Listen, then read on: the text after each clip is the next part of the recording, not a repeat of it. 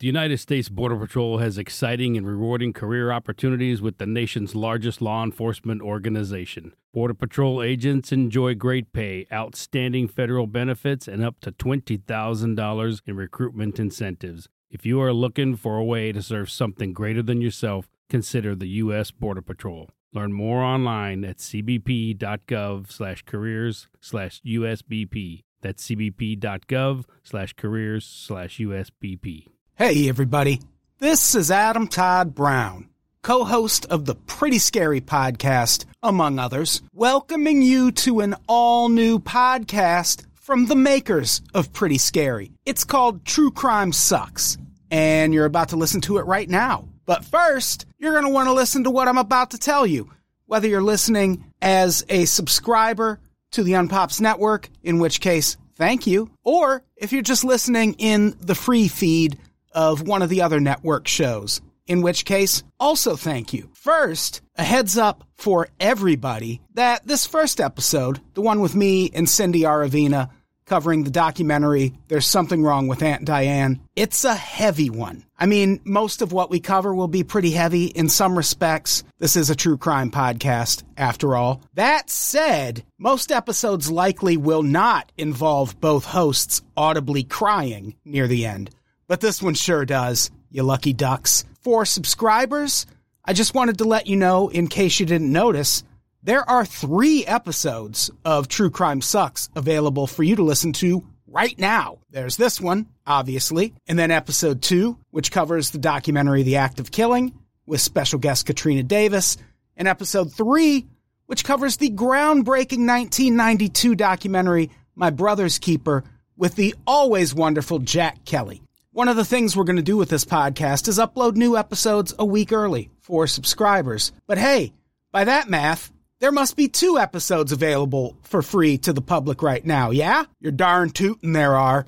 If you're listening to this for free and you want to hear more after, just point your way to unpops.co/True Crime Sucks, and you'll find the free public feed. Hell, I'll even link to it in the show description. And there, you will find a second episode waiting for you. But again, if you want to hear that third episode right now too, instead of waiting a week, you can subscribe at patreon.com/unpops, unpopsnetwork.supercast.com, or click on the Access Exclusive Content button on the public feed, and you can sign up for early and bonus episodes on Acast. That's new. And one last thing. If you want to know what documentaries we'll be covering in the future, so you can watch them ahead of time, follow the show on Instagram at True Crime Sucks. And also, I think that's all I wanted to tell you. Thanks for listening. I hope you like the new show. And as always, we love you. Let's get to the pod.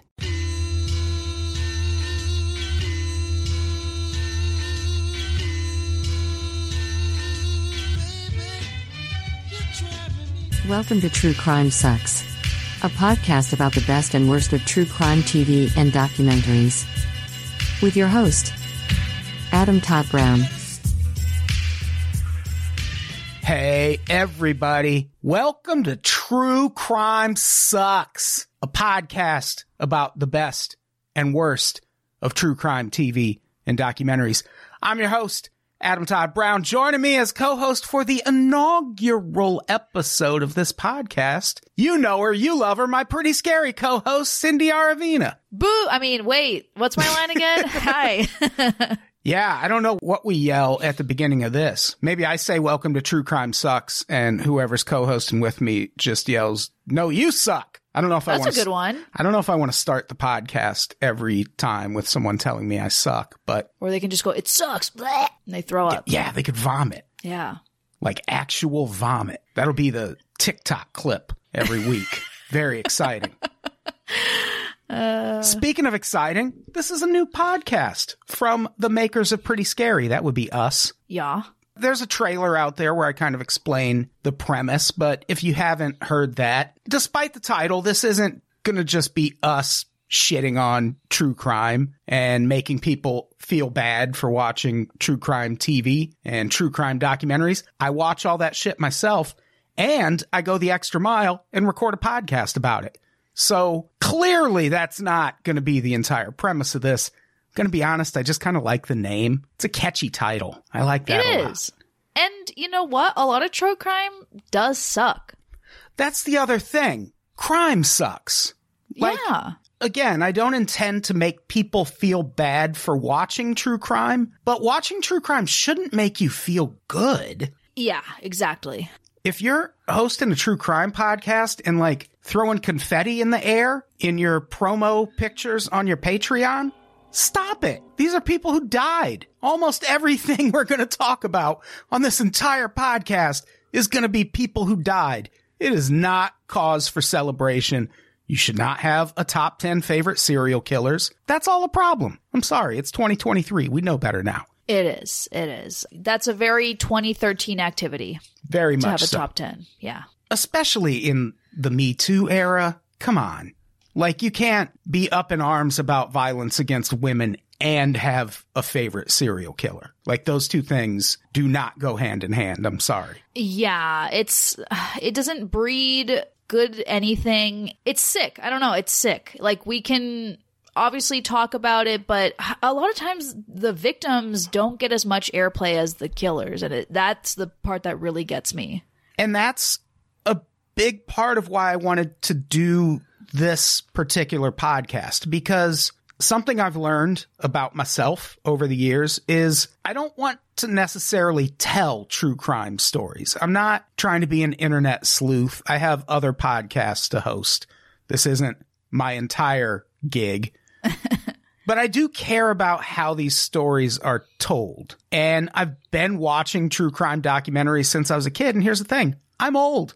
So that means I've been watching these things since like the mid-'80s. So I have some things to say about true crime documentaries. And along those same lines, when, you know, you hear the title, True Crime Sucks, again, not only are we not just going to be like exclusively bashing true crime, these first 4 or 5 episodes are all about stone cold classics, like foundational, groundbreaking true crime documentaries, or in the case of this one, maybe not foundational or groundbreaking, but it's one of my favorites. And I think it's the perfect documentary to start with, because this is kind of how true crime should make you feel. Like, you're not going to come out the other end of the documentary, There's Something Wrong with Aunt Diane, feeling anything good at all. It is just tragic. So freaking sad. Had you seen this before? Never. No, I'd heard of it. I'd heard it was good.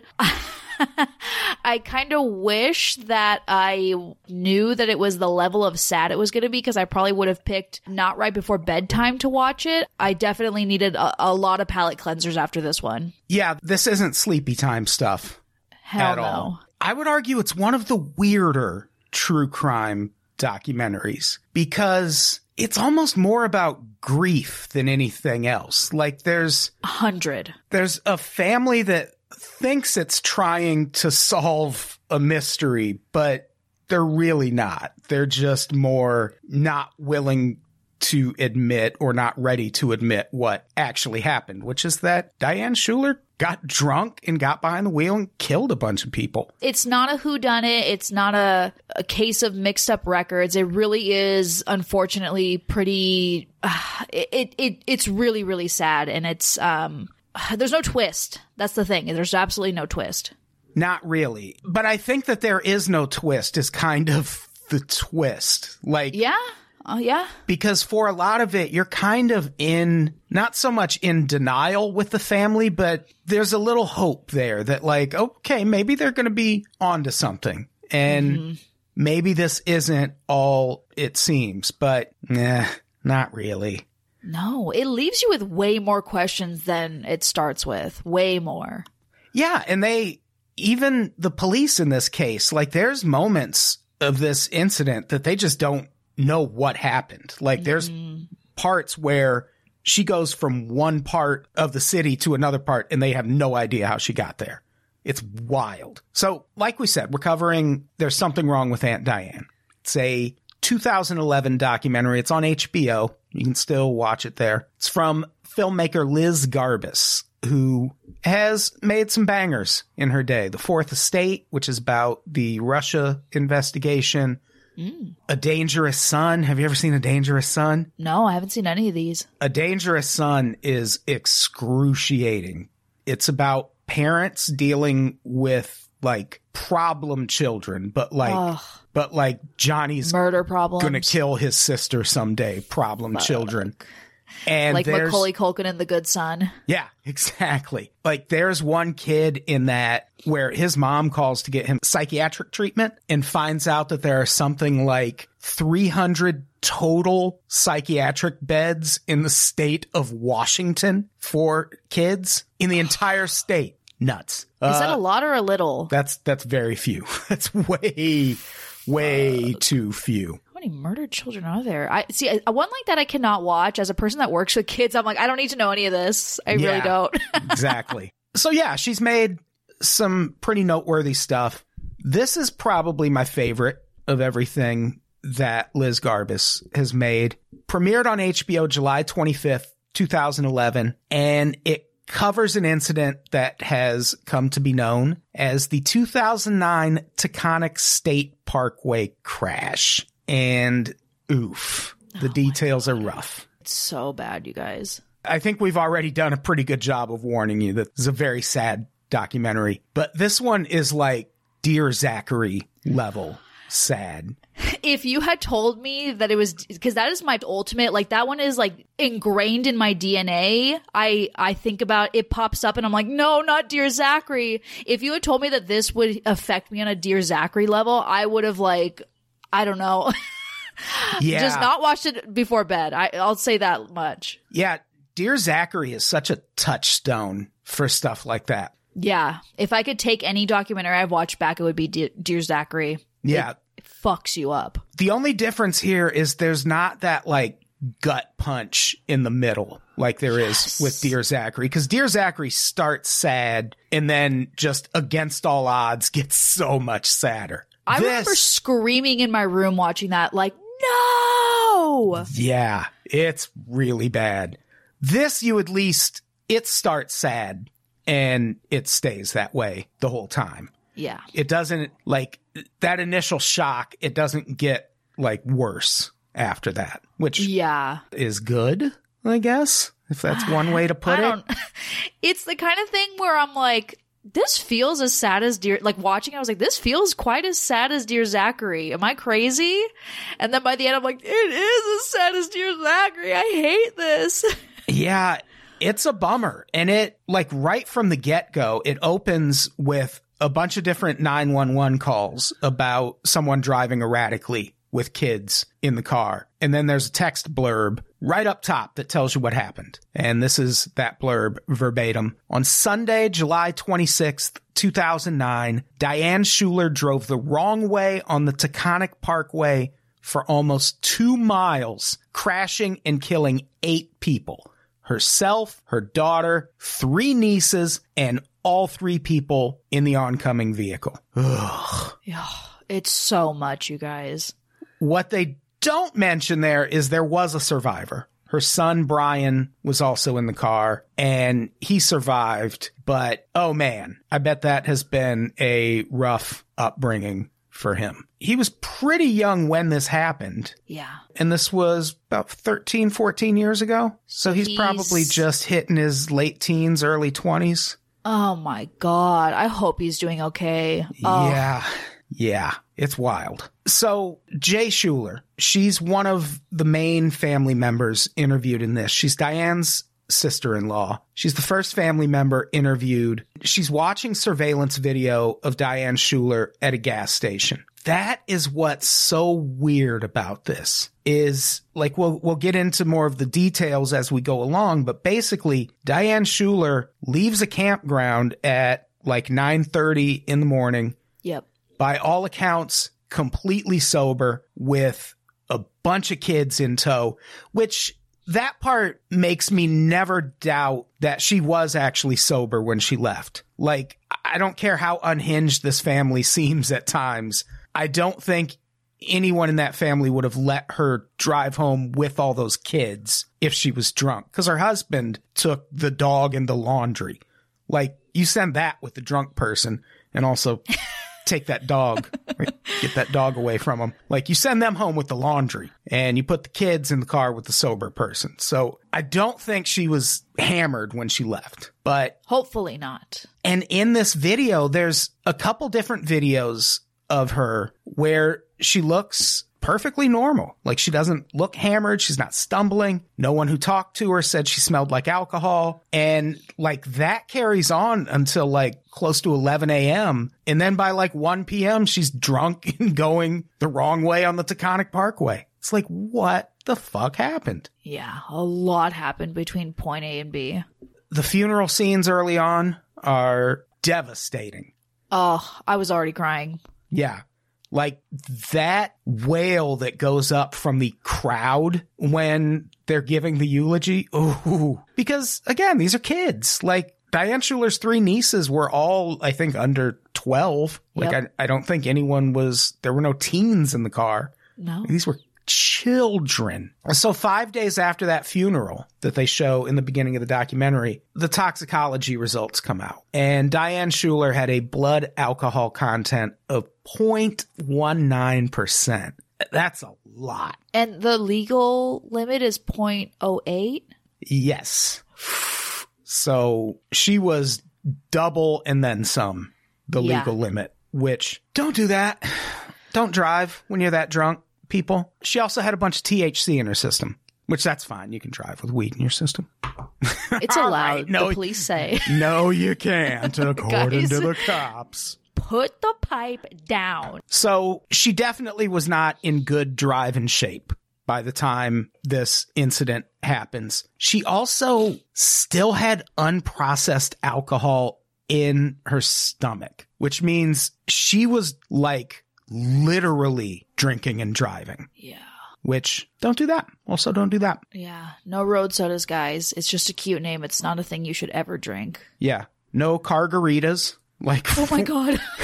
One of my other podcast co-hosts used to get Mountain Dew Baja Blast from the Taco Bell drive-thru and put tequila in it and then would drive with that in their car, and they called it a cargarita. No. Don't do that. Don't do any of this. No, none of these things. So the family holds a press conference and they say Diane wasn't a drinker and would never do anything to jeopardize those children, which, again, you want to believe them, but you kind of don't, you know? Yeah. I at least hope the second part is true. I at least hope she would never want to harm the kids. Right. Oof. And this is where the family lawyer points out that this should have been a 35-minute drive, and it ended up taking 4 hours, which I think kind of plays into what happens. But is also, that because of all the stops that she had to make and then traffic and what else? Some of it would definitely be the stops. But even then, she only stopped at McDonald's and to get gas or at a gas station. Yeah. So then, you know, then you're adding what, like 45 minutes, maybe an hour? Yeah. Well, she let the kids play at the play place. That's got to be like a half hour to 45 minutes. Right. Which, again, by all accounts, perfectly normal when she was at that McDonald's. And so they interview this family lawyer. I get that he's the family lawyer and he's trying to be supportive, but he felt a little bit like an enabler. Like, he definitely wasn't doing anything to dissuade this family from not believing the science, I guess. Yeah, he was a fucking weirdo. Am I mistaken? Did I see a picture of him with Michael Imperioli in his Sopranos days as Christopher Moltisanti? Okay, I'm glad. Yes. Okay. Yeah. I was like, why are we bringing this? I mean, listen. Presented with zero explanation. Zero. But also, a lot of the people in this documentary easily could have been like day players on The Sopranos. Just going to throw that out there. Yeah, this is New Jersey. So they are pretty Italian. Yeah. Especially Daniel Schuler, who is the husband of Diane Schuler. And they keep bringing up her relationship with her mother, which I thought that part was kind of weird. I think it makes sense. And I think at first you're kind of like, okay, who cares? But because this is about grief, it is as much about grief as it is what happens when you don't address trauma Yeah. And how that can spiral out other parts of your life, make you compartmentalize, make you just not take care of yourself because you're just not listening to what's going on with your body. And a lot of times these pains that come up in your body are a result of just fucking trauma with nowhere to go. Yeah. And they do kind of hint that it might have something to do with why no one knew what kind of pain she was in.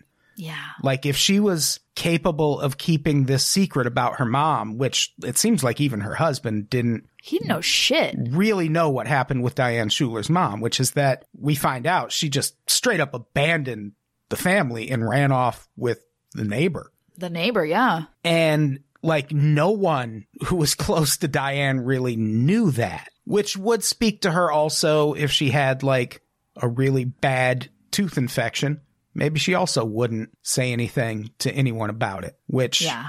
I mean, understandable. But then this happens and everyone's like, what the fuck, Diane? We need answers. Yeah, and she's not there to give them. Yeah, there's no answers.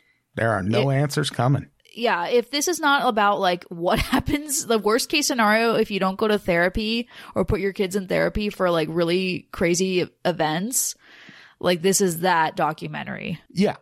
So the day of the crash, the family was on a camping trip that weekend. By all accounts, it was a normal weekend. They weren't like drinking excessively or partying excessively. They had a bunch of kids with them. And again, this is where I have it in the notes, but I really don't think this family would have let her drive drunk with these kids. I don't think she was drunk when she left the campground. And also, one of the kids who dies in the crash, Emma Hance, who is the daughter of Warren Hance, who is Diane's brother. She called her dad around 9 a.m. and everything was good.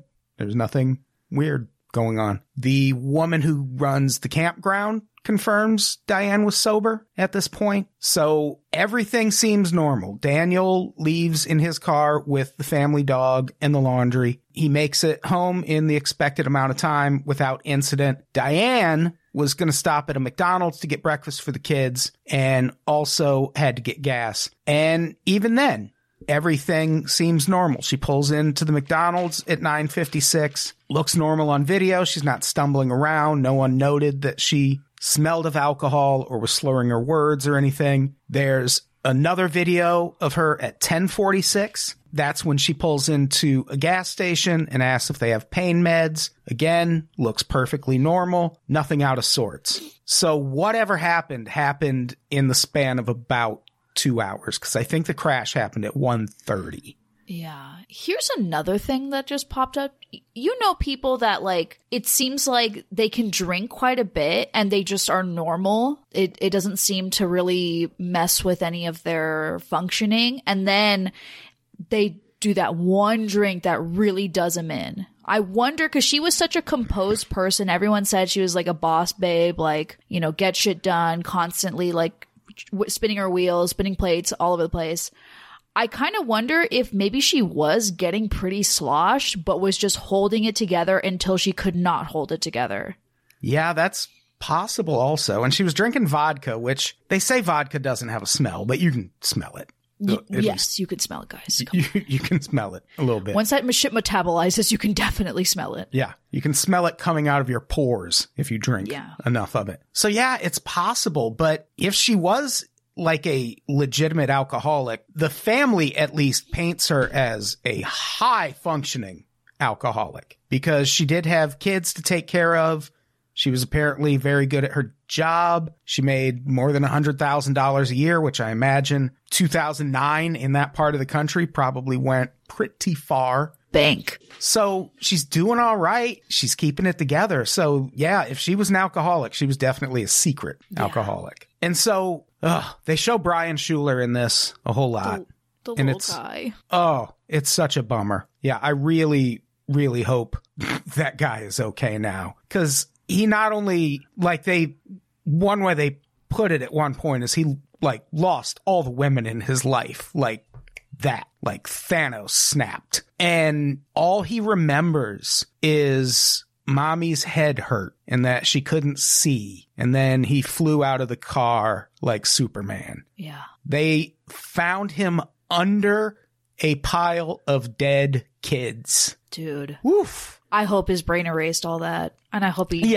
Yeah. Like, I've never hoped for just like a little bit of head trauma so much in my life. And he got that. Poor thing. Yeah, yes. But like, he had to like relearn like occupational skills. I hope it got the part that contained the memories of this, because those are almost kind of detail. I mean, it would be great to have those questions answered, but like not at the expense of this kid. No, and you're 5. Like, you're barely sentient when you're 5. I didn't know what was going on when I was 5. I lived like bits and pieces of it, but yeah. On top of losing all those people at once, he also has to live with knowing his mom did it. Yeah, like that's going to be tough. So yeah, Jackie and Warren Hance refused to take part in this documentary, which is very understandable. Yeah, they lost all of their children. Right. Why would they want to talk about this? Not only that, but they lost all their children. And then the other half of the family goes like hardcore into denial mode and is like, no, she wasn't drunk. Something else happened. And everyone else is just like, come on. Like, you know better. That's grief, though. Yeah. They do interview the family of the people in the other car. That's all very sad. Michael Bastardi, he was 81. He was in the car with his son, Guy, who was 49. And family friend Dan Longo, 74. So back to this crash. At 11:37 a.m. that day, Diane calls her sister-in-law because they're running late. And the nieces have play practice that day. In a Apparently here, she still sounds mostly normal, because it doesn't seem like anyone swung into action over this phone call, if I recall. Yeah, but if you're also not looking for that, you're not going to be like, I don't know. If that's not a thing you're expecting from her, why are you going to assume that she's like sloshed, you know? And what's crazy is it goes from that, which is 11:37 a.m., to 23 minutes later, right around noon, a witness that they interview, a guy named Gerald Salerno, he sees her driving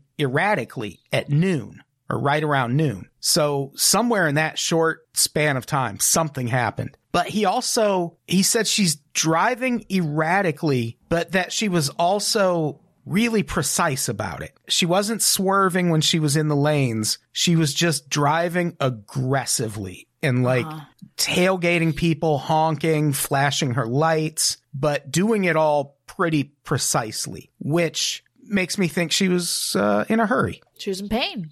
Yeah. And so at 12:13 p.m., witnesses report that she's driving even more aggressive. This part makes me a little upset. One witness almost gets chased off into this rest stop area by Diane Schuler, and Diane Schuler follows them into the rest area, but they go to the car section and she goes to the truck section, and they said it looked like she got out and vomited and like was bent over with her hands on her knees. And like, if you saw kids in that car and saw that woman get out and vomit, you got to go check. I don't know. Yeah. Because aren't these the people that said that they saw the kids' heads like swaying in the back from how erratic she was driving, or is that a different couple?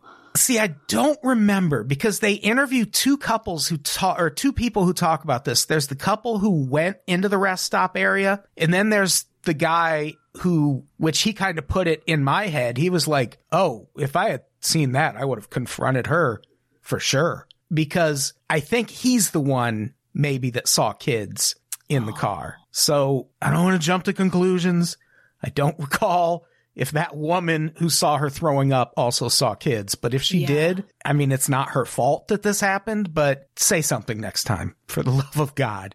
It makes me definitely want to be on a better lookout for that kind of stuff. Yeah. So the Schuler family, again, is adamant that Diane Schuler was not drunk and that something medical had to have happened while she was driving. And you want to believe that, but then they interview one of the people who was actually at the scene of the crash, and they found a big-ass bottle of vodka in that car.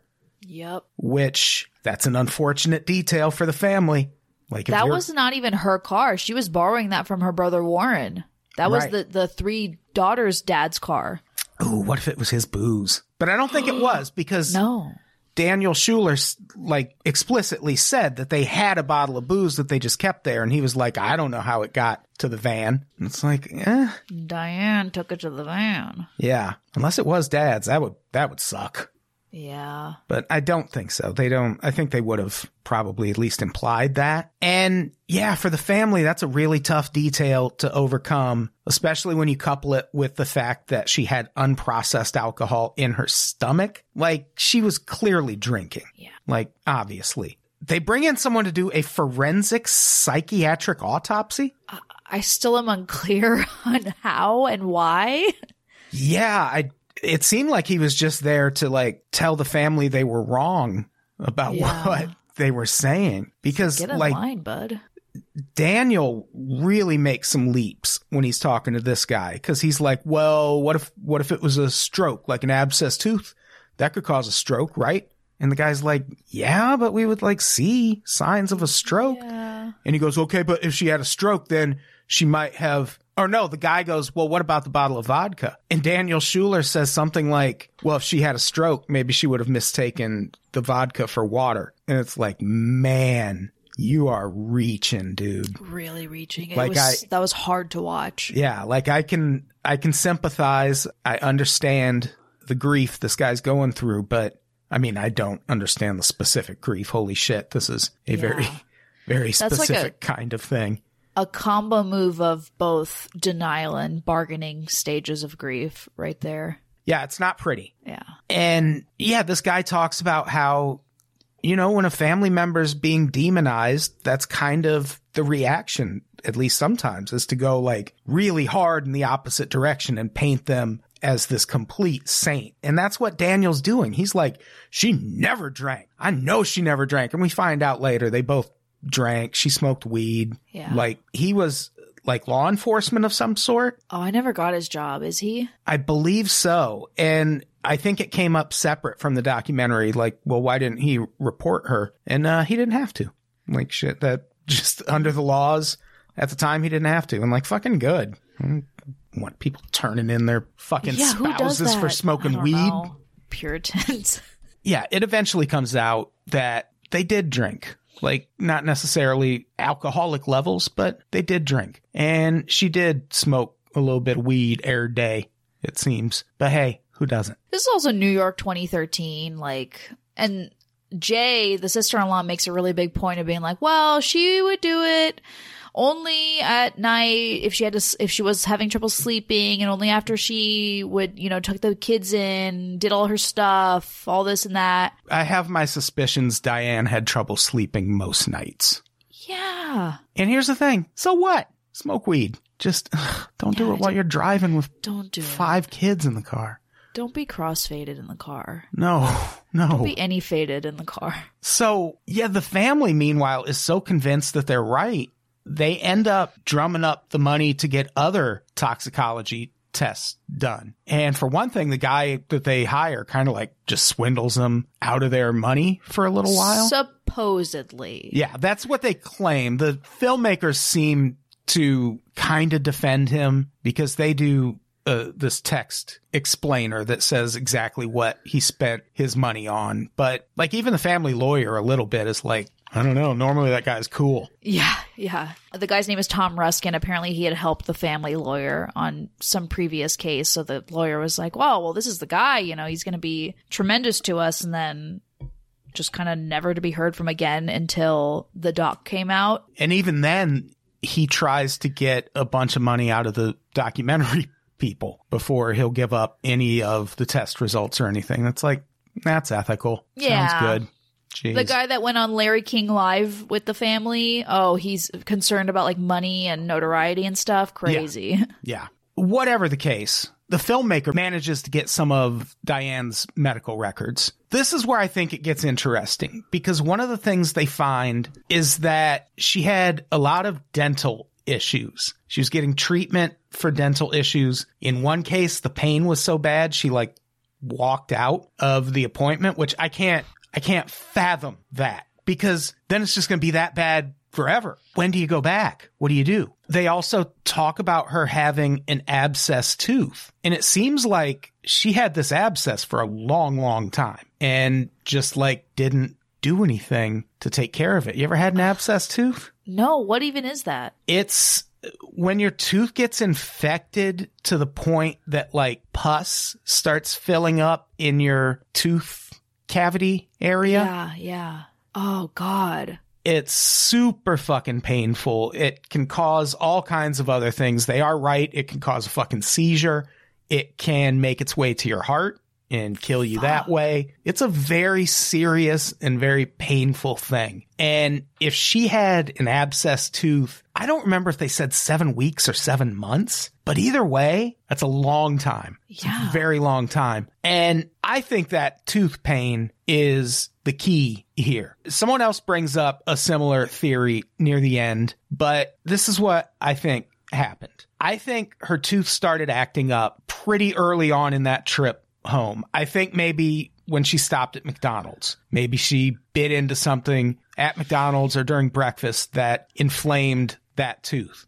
Yeah. And we know that was like 9:45 in the morning because of the surveillance video. And then about an hour later, which would be, you know, enough time to eat and let the kids play and gather them up, she's at a gas station asking for a type of pain med that they didn't have, which may be like Ambisol, something like that you would put on a tooth that hurts. We already know this was supposed to be a 35-minute drive. What I think happened is once she couldn't get the Ambisol, her tooth was hurting so bad, I think she decided to drink to numb the pain, thinking, well, it's a 35-minute drive. Yeah. Like, by the time I get there, like, it'll just be kind of kicking in, and I'll just go take a nap or whatever, and it'll be fine. But then there's that call about them being stuck in traffic. And I think she drank, banking on a 35-minute drive, and then got stuck in traffic and was just blackout drunk eventually. Yeah.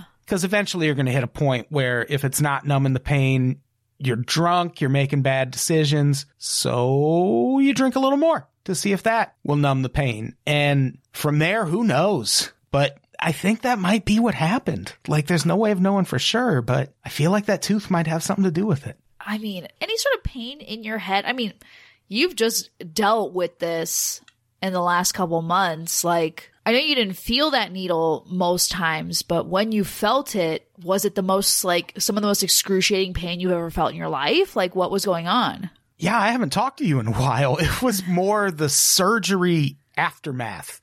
Okay. That sucked. Like, the needle would sometimes hurt, but it would just kind of hurt like tooth pain and like mild tooth pain. It wasn't like a deep jaw, head, like numbing pain. No. Got it. That pain happened after the surgery because, I mean, to get the needle out, they had to cut my face open. Yeah. From the inside. And like a wound inside your mouth doesn't just heal. Like, no. Like that takes steps and care to get that to heal. I still can't open my mouth all the way. There were moments like in the days after that surgery where the pain was just like all I could do was sit and like I could like watch TV. But even then I was like gripping the edge of the couch really tight and just like focusing on waiting for pain meds to kick in so the pain would go away. Cause I still haven't written on my Substack since before the surgery because pain like that, like you think, well, it's not your hand. Why can't you write? It's like, I can't think. Yeah. It's in your literal head. It's like 2 inches from your brain. It's really bad. Really, really bad. And that's not with having a 7-month-old abscess in your mouth. Like, I mean, I don't know if I've ever had an actual abscess, but I mean, I've had an infected tooth. Shit hurts. Yeah. Imagine letting that just go, fester, get worse, start the treatment, stop the treatment, need the treatment still. You're working this high-paying job. You're taking care of all these kids. You're still trying to have a life and take care of your family. Trying to get high every night. Yeah. just to not feel like you're in excruciating pain all the time. I just if that's what she was dealing with, then of course it happened this way. Of course. It seems like the most obvious answer to me. And it obviously doesn't make it right or okay. No. But at least in my head, it's kind of an explanation of why, which it is a better explanation than, oh, I don't know, she got angry and wanted to kill a bunch of kids. Like, I don't think it was that. Doesn't seem like it was that. No, her mom walked out on her. She had this life mission to be the best supermom possible and never talked about her feelings or her past or anything. And it got the better of her, unfortunately. Yeah. And so back to the crash. At around 1 p.m., she calls Jackie Hance, who is the mother of the three girls in the van with her, and she sounds bad. The call lasts around 2.5 minutes, and then her brother calls, Jackie's husband, the father of the three girls in the van. He ends up on the phone with his oldest daughter, and she is the one who says the magic words that give this documentary its title. There's something wrong with Aunt Diane. Oof. Like, it's not just that these kids died this way, but clearly they knew they were scared. Something bad was happening. Yeah. Which makes it so much more tragic. Like, it's one thing, you know, to be on like a fucking roller coaster and it turns out you were seated wrong and you get beheaded at the end. Like, that's just life coming at you fast. This was borderline torture for those kids, I bet. Yeah, they have no control. Zero control. Yeah. And they're getting on the phone and like trying to let people know that's something's wrong, but no one, this is 2009. It wasn't like, okay, well, drop me your location. Yeah. No Find My. These kids are like, I see a sign that says Sleepy Hollow. Yeah. Yeah. They also mentioned that she was saying she couldn't see. And this is how you know she was drunk. Yeah. Her brother tells her to just stay where she is and that he's going to come get her.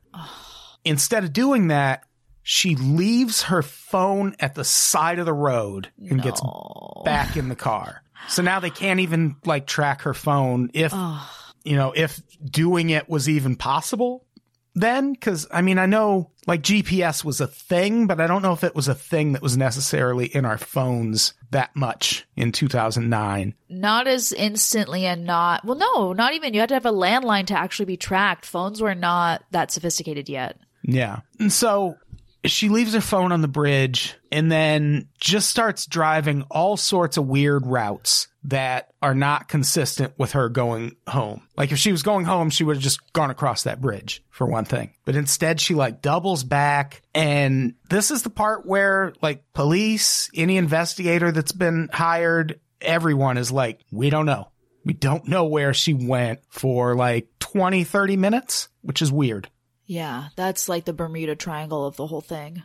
This is where they interview a friend of hers who talks about her holding her jaw a bunch in the weeks leading up to this. The documentary crew gets more of her dental records. This is where they kind of confirm that she had that abscess tooth. This is also where they talk about how private she was and how if she had that medical issue, it's not necessarily something the family would have known about because Diane was a very private person. I don't know how you keep tooth pain private. I certainly could not have kept what was happening in my face quiet. Like you would just hear me groaning if you were here at the right time. I mean, I guess if I wasn't married, then I could have. No wife to be like, ow. Yeah, yeah. No one to hear me groan on my couch. Oh, it was so bad. That's also the thing is like her pain just got more and more gradual. You came home with like this terrible pain that was not there before. Right. And with hers, it was probably a thing like this where it would come and go. Yeah. And yeah, if she like bit down on something and it just like started hurting, depending on how bad it hurt, that's going to send people into a bit of a tailspin if you can't get it under control, which is, I don't know. It seems like what happened. So back to the crash. 911 calls start coming in about how Diane is somewhere driving erratically with a bunch of kids. This is the one of the most harrowing moments in this documentary, because you're hearing all these different family members like making phone calls to 911 like, hey, you got to find her. She is in bad shape with a car full of kids. One of the really sad twists, the mom, Jackie Hance, could not remember her license plate number. I know. And oh, can I relate to that? Like, anytime I'm ever asked for my license plate number, I'm like, what am I, a car? Why do I need... That's my car's business, not mine. So I can... Oh, I can sympathize with that. That sucks. Guys, just learn it, though. Come up with a mnemonic device. Just come up with one.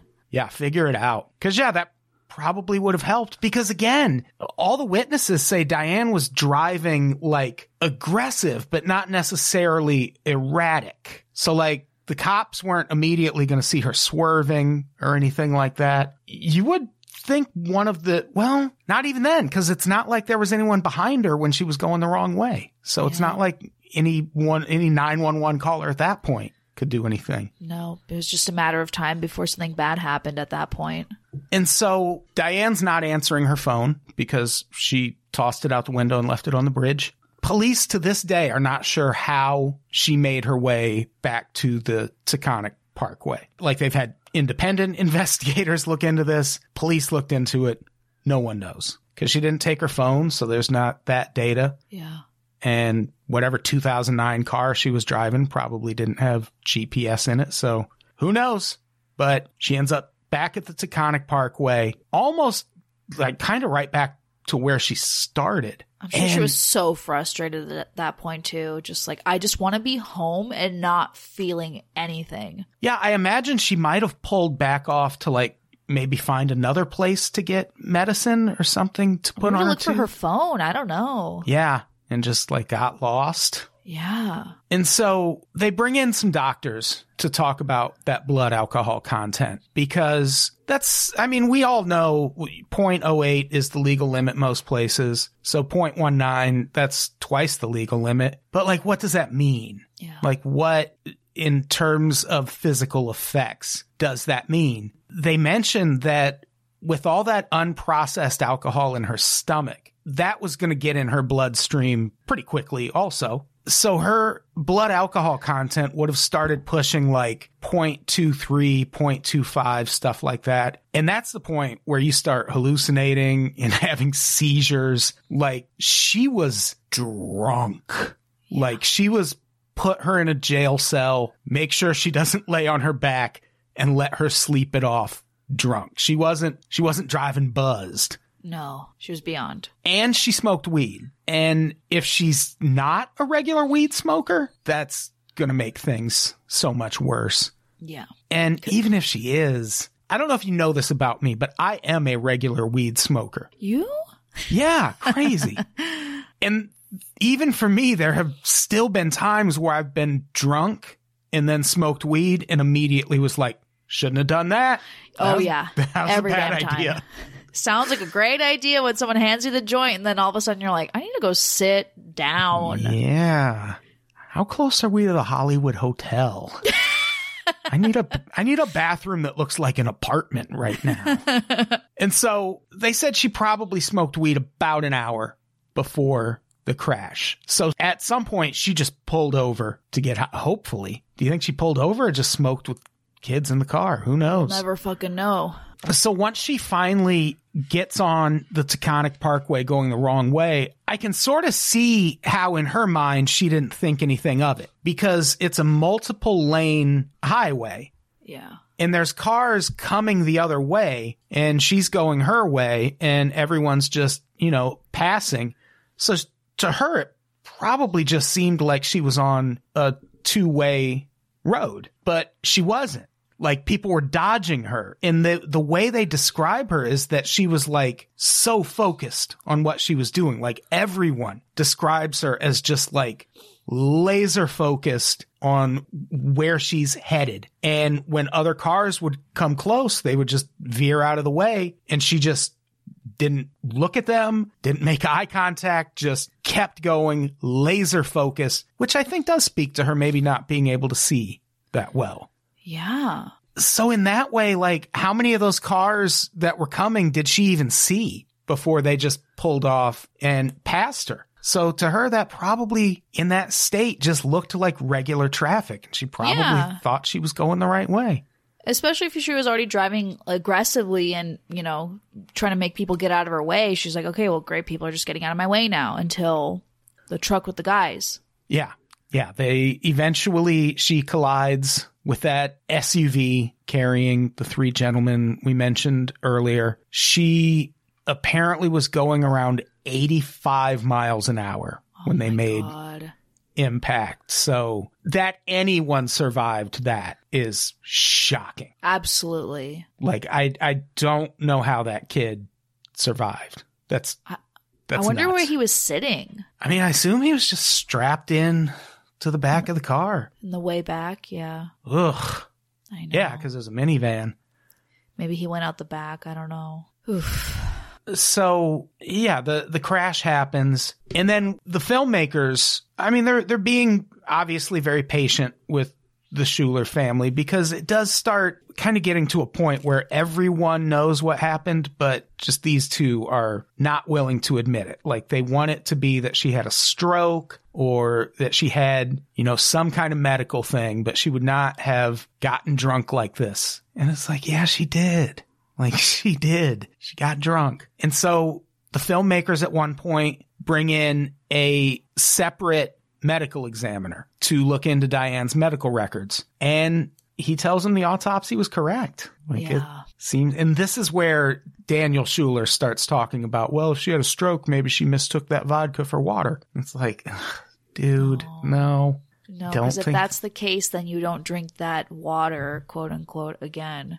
Yeah, and I've, again, being fresh off of some pretty severe tooth pain, at no point was I like, oh, I know what I need.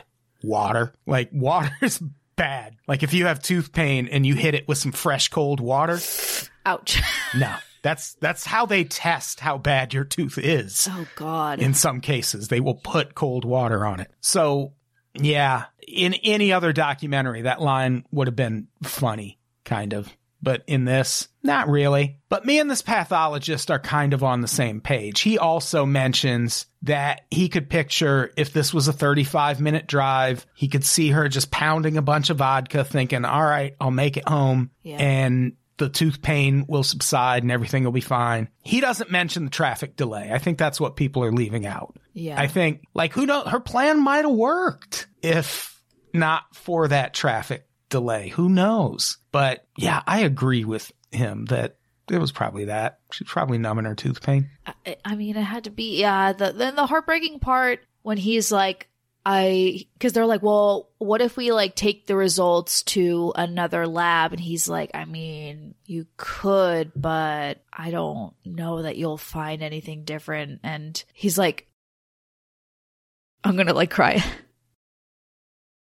There are several moments in this that are hard to talk about in that way. I was just going to throw another one out, which I don't know if that would help you do it. This situation. But when they're interviewing the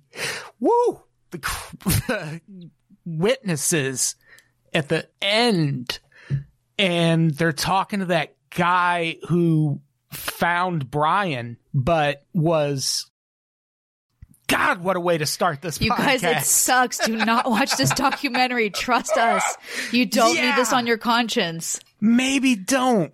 Because, he's talking about trying to revive one of the girls. And he goes, I just wanted her to wake up.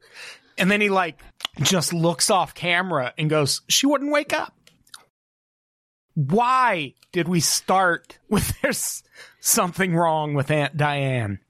Because we're sick. Pick it up in your local Red Box today. Oh, you guys. Oh, you will. I needed several long hugs from my husband after this. I just walked into our office like, babe, that was terrible. Hold me.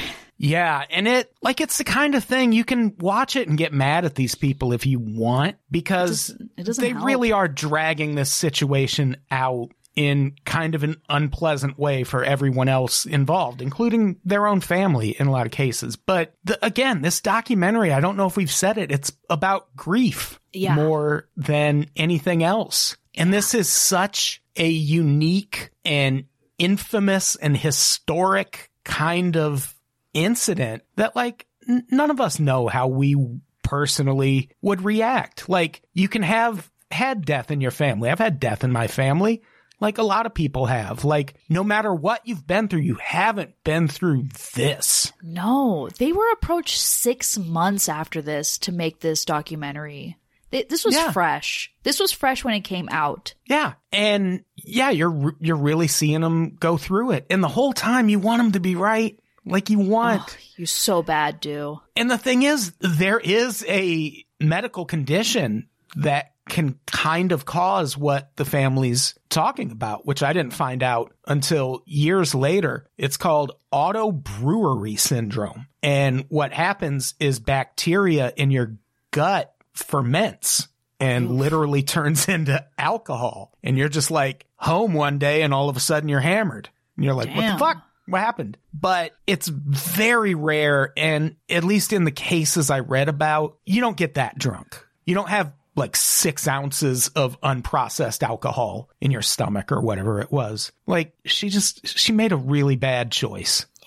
And, you know, it like, you see the family go through it. And you also have to take into account a thing we haven't mentioned, like, people, like, they're one of the articles the family's reading early on in this is the people you'll meet in hell. Ugh. And Diane Schuler was on the list. Like, I mean, in the eyes of most people who heard about this, she was just an irresponsible criminal who I think most people probably would have preferred to have survived so she could, you know, go to prison for her crimes. But that didn't happen. So it ended the way it ended. And this documentary is what we got out of it.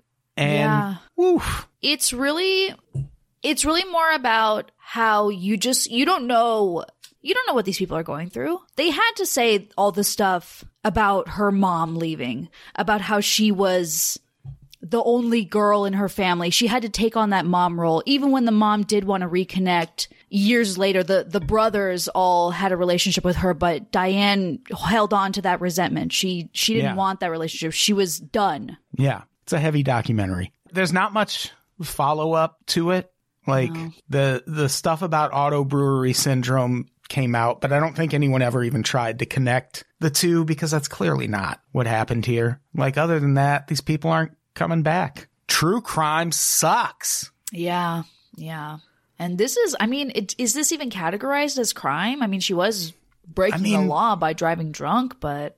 Yeah. I mean, I think it counts. Yeah. Accidental true crime. Yeah. I mean, she definitely committed a crime. That's for sure. I think the fact that she died in the act of committing that crime makes it a little different, but still a crime. Yeah.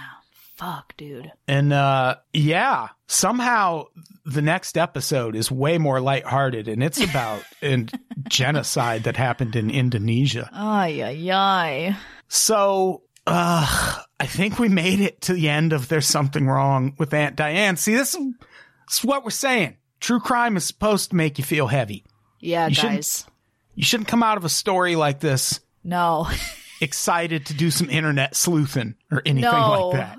All I want to know is that Brian is okay. And I'm scared to look. I'm so scared to look. Yeah. Yeah. I doubt he's...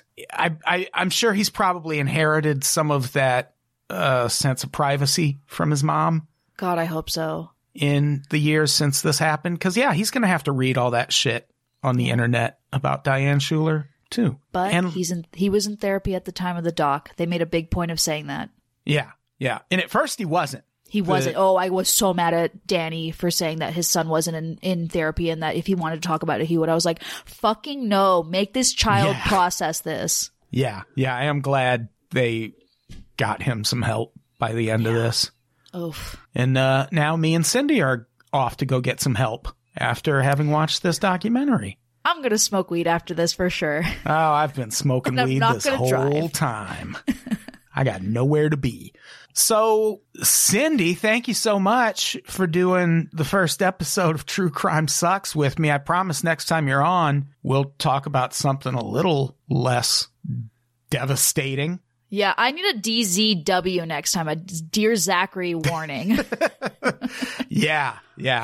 There needs to be a Dear Zachary badge that we put on episodes like this. Yeah. Trust. You don't need to know if you don't know. I don't know. I don't think we have anything to plug. This feels like a weird... I mean, you're listening to this podcast. It's a new podcast. Please like and subscribe and don't cry. Yeah. We're usually very... You know what? And we got some jokes in where we could. Yeah. We make a lot more jokes in our silly little lives normally. Follow us on all the things. Yeah. Oh, I forgot. There is one line at the end. Oh, my God. Do this. Here we go. Where they're interviewing the witnesses to the crash. And one guy goes, there were people at the scene who were on the phone with 911. It's like, you said that wrong, buddy. You meant 911, not 911. Yeah, but he was a New Yorker. We'll give him a pass. Yeah. And it was a nice little lighthearted moment there at the end. I appreciated it. So, yeah, that's our episode. That's it. Thank you so much for listening. Of course. We do appreciate it.